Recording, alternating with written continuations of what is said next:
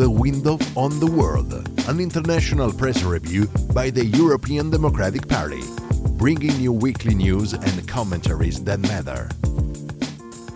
Welcome to the 12th episode of the second season of The Window on the World. Today is Friday, November 11th, and in this podcast, we will hear the best editorials from around the world on the COP27 meeting on climate change, Elon Musk's purchase of Twitter, and the outcome of the US midterm elections. Let's get started. The first topic this week is climate change and the COP27, which is being held these days in Sharm el Sheikh, Egypt. The COP is the United Nations Climate Change Conference attended by more than 90 heads of state and about 190 representatives from around the world. The summit has been held annually since 1995. We'll begin with the article by Nieves Rey, columnist for the Spanish newspaper El Diario. We Have No More Excuses is the title that clearly indicates the theme at the heart of her article. The consequences of climate change are not a risk, but a reality that is unfortunately part of our daily lives, the journalist explains. Extreme weather events such as floods, drought, heat waves, and wildfires are indeed becoming more and more frequent. Moreover, climate change is a threat with consequences that go far beyond rising temperatures. It affects food scarcity, depletion of resources such as water, and forced migration. In short, on health and human life. Moreover, it is the poorest countries, that is, those that pollute the least, and with the least means to combat them, that suffer the worst effects of the impact of human activities on the ecosystem. In this sense, COP27 is an opportunity to rethink our development model and change the way we produce and consume. This change will have to involve everyone governments, businesses, and individual citizens. We cannot wait until the next COP to do something, Rey concludes, because we have run out of excuses. The good news is that in our gestures, in our attitude, there is also a good part of the solution. COP27 is an opportunity to put in place measures to combat climate change. But what will we witness this time in Sharm el Sheikh? Wonders Xavier Ducarme, a journalist for the Belgian newspaper La Libre. Will it again be a summit made up of broken promises, or will we witness a real breakthrough, a real progress that restores some hope? Today, more than ever, the question of financial means will be at the heart of the discussions, explains Ducarme, according to whom, without climate justice, there is no salvation. As mentioned earlier, it is the least polluting third world countries that suffer the most severe consequences of emissions from developed countries, a fact that the governments of developed countries have long known. In fact, the columnist writes, in 2009, developed countries pledged to collectively make available to poorer countries $100 billion a year to help them adapt to the impacts of global warming and to pursue their own low carbon development, a promise reiterated last year in Glasgow but never kept. Funds disbursed have always been less than promised. It is therefore crucial to reach agreement on the financing of climate policies and on the distribution of remedial funds to the countries most affected by the effects of climate change. Without this, the feeling of inequality and profound injustice will pollute all discussions and erode all ambitions. Financial measures in favor of less industrial countries is also the focus of the latest editorial on the subject, published by the British newspaper The Times. The Anglo Saxon editorial puts in order some data on the damage of climate change. Since June this year, floods in Pakistan have claimed some 1,700 lives and damage estimated at $44 billion. According to another figure cited in the editorial, it is estimated that the cost of damage to the 55 most vulnerable countries could reach $585 billion a year by 2030. It is therefore not surprising to see the demand from the most affected states that the richest countries, the biggest polluters, should pay the reparations for these damages.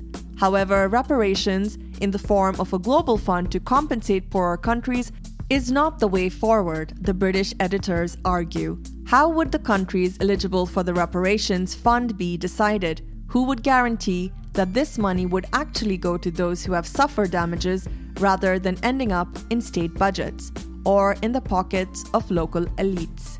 Moreover, the distribution of these funds would be subject to the geopolitical interests of the countries contributing to the fund itself. Perhaps then, the editorial concludes the success or otherwise of this COP27 should be judged on the basis of one criterion only reaching a workable agreement, free from the limitations listed above on how to economically help the most vulnerable countries. The second topic of today's episode is Elon Musk's purchase of the social network Twitter. In the list compiled annually by Forbes, a well known magazine that deals with the business world, Musk emerges as the richest man in the world in 2022. The proposal to buy the social network had been launched by Musk himself last April. After several events, including Musk's own withdrawal of the offer, the South African billionaire retraced his steps and last October 27th, Musk officially became the new CEO of Twitter.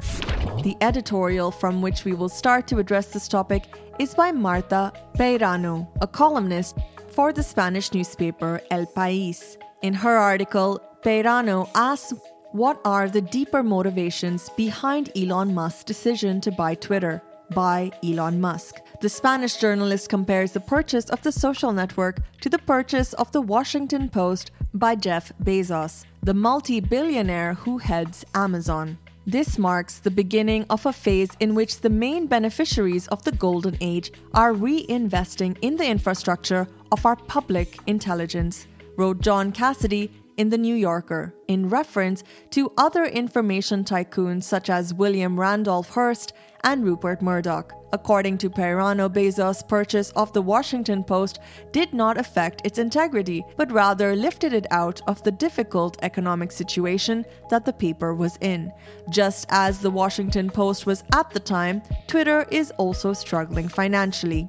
It is the smallest of the large social networks, but in its own way, it is one that most directs public debate, as it is the preferred platform of public figures. As soon as he took office as CEO, Musk immediately began tweaking Twitter's subscription model, dreading the possibility of charging $8 a month to have the blue checkmark of verified profile, which guarantees greater visibility on the platform.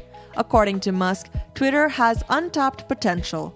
Perhaps the columnist concludes Musk's real goal is to integrate Twitter with a whole other set of services some of them provided by companies that he himself founded, such as PayPal, internet shopping, and being able to receive and make calls and take advantage of other services from anywhere without paying for transactions or currency exchange.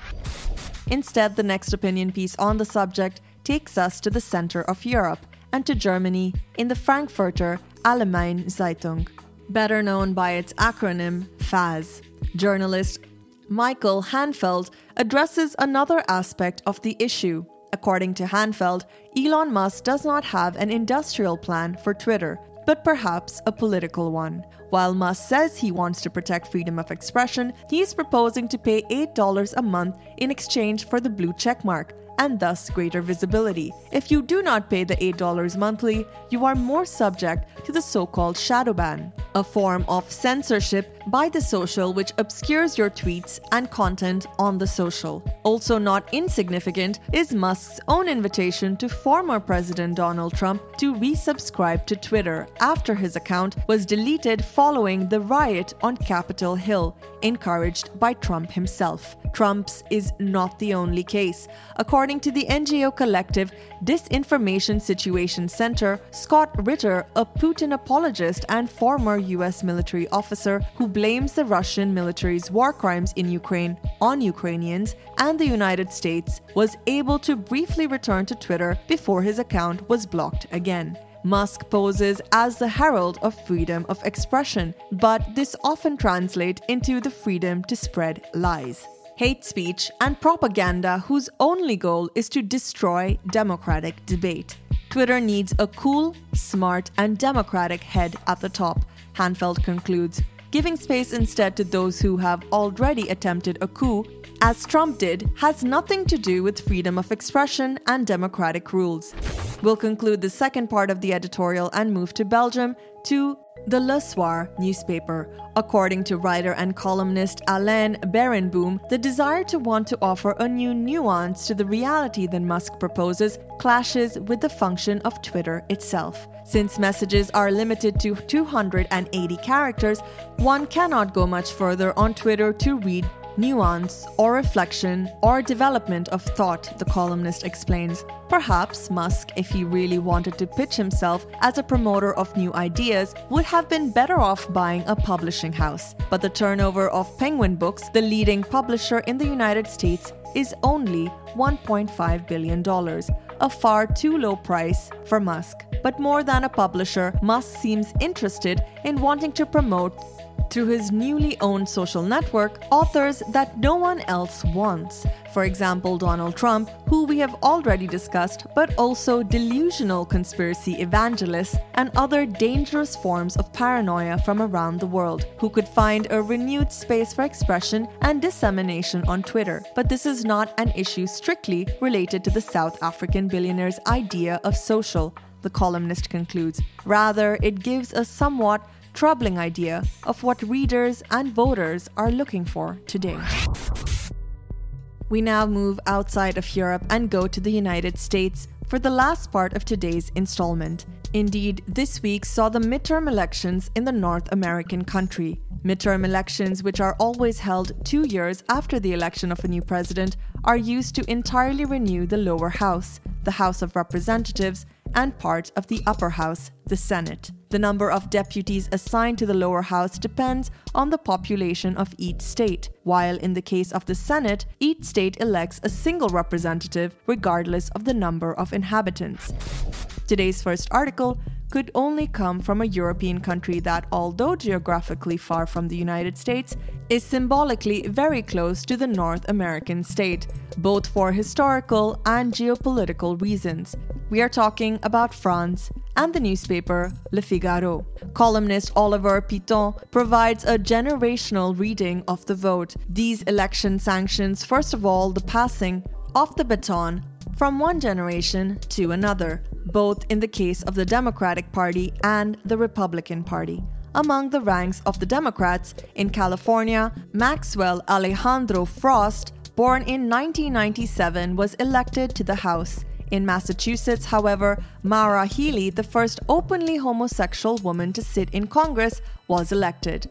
The same can be said of Republicans. Indeed, Sarah Huckabee and Katie Britt became the first female governors of their states, Arkansas and Alabama, respectively. If we look instead at individual state governors, Wes Moore became the third black governor in U.S. history, but also the first black in the state of Maryland. Continuing in the same vein of generational renewal, one cannot consider the influence of former President Donald Trump who has supported several Republican Party candidacies, even with the view to his possible reapplication. The article, continuing along the line of generational change defined in the opening, points out that many of the candidates who were supported by Trump were defeated, especially in key states. And a Republican rival for Trump also seems to be shaping up Ron DeSantis. DeSantis did indeed win in Florida, and he is only 44 years old, compared to the former president's 76, and now stands as Donald Trump's great rival. The second editorial on the subject of the US midterm elections takes us instead to an English speaking country, the United Kingdom, and to the Guardian newspaper. From Matthew Yglesias, the US congressional elections still present many unknowns, including the crucial question of who will retain a majority in the Senate. As much as several ballots are still to be held, it is already clear that there has not been a Republican victory across the board, as many had predicted.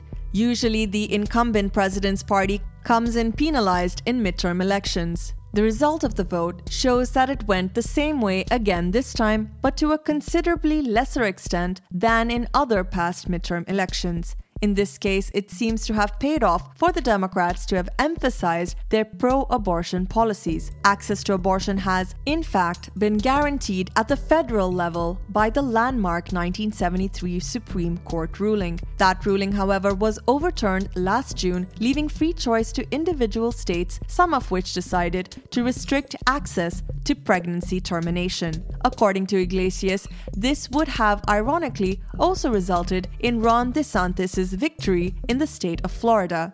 DeSantis, despite being a strong supporter of conservatism in general, on the issue of pregnancy termination, he argues a ban from 15 weeks onward, thus leaving abortion applicable in about 95% of cases. Ultimately, for the British columnist, the result is a testament to the tactical skill the US Democratic Party has deployed. The final opinion today comes from the very country directly affected by the vote the United States. New York Times columnist Michelle Goldberg also believes that overturning access to abortion rights played a key role in this election. When it comes to reproductive choice, Republicans are out of touch with the values of a significant portion of the electorate, says the journalist, also speaking about the Republican electorate. This is another reason that could explain the poor Republican result in general, but it also relates to Republican Ron DeSantis' positive result in Florida. From the standpoint of reproductive rights, DeSantis has been more tolerant compared to many other candidates in his own party. Extremism is the biggest political story in the country, Goldberg says, judging the increasing increasingly extreme position of Republicans, especially on civil rights. This, to conclude, would also alienate many voters who would usually vote for the Republican Party. The acolytes of Make America Great Again and those trapped in a bubble, convinced by Fox News, right wing radio, social media, and their own sense of entitlement that they are the only authentic tribunes of the American people. In short, according to the American journalist, the tendency of Republican extremists to consider themselves the sole repositories of the will of the people with their extreme positions would have driven even the most moderate Republican voters away from the ballot box. People just want the circus to start. And that brings us to the end of the 12th episode of the second season of The Window on the World. Thank you again for following us, and we look forward to seeing you next Friday again with the best editorials from Europe and the rest of the world. This week's editorial work was edited by Daniel Rutza, and at the microphone, it's me, Gail Rago. See you next week.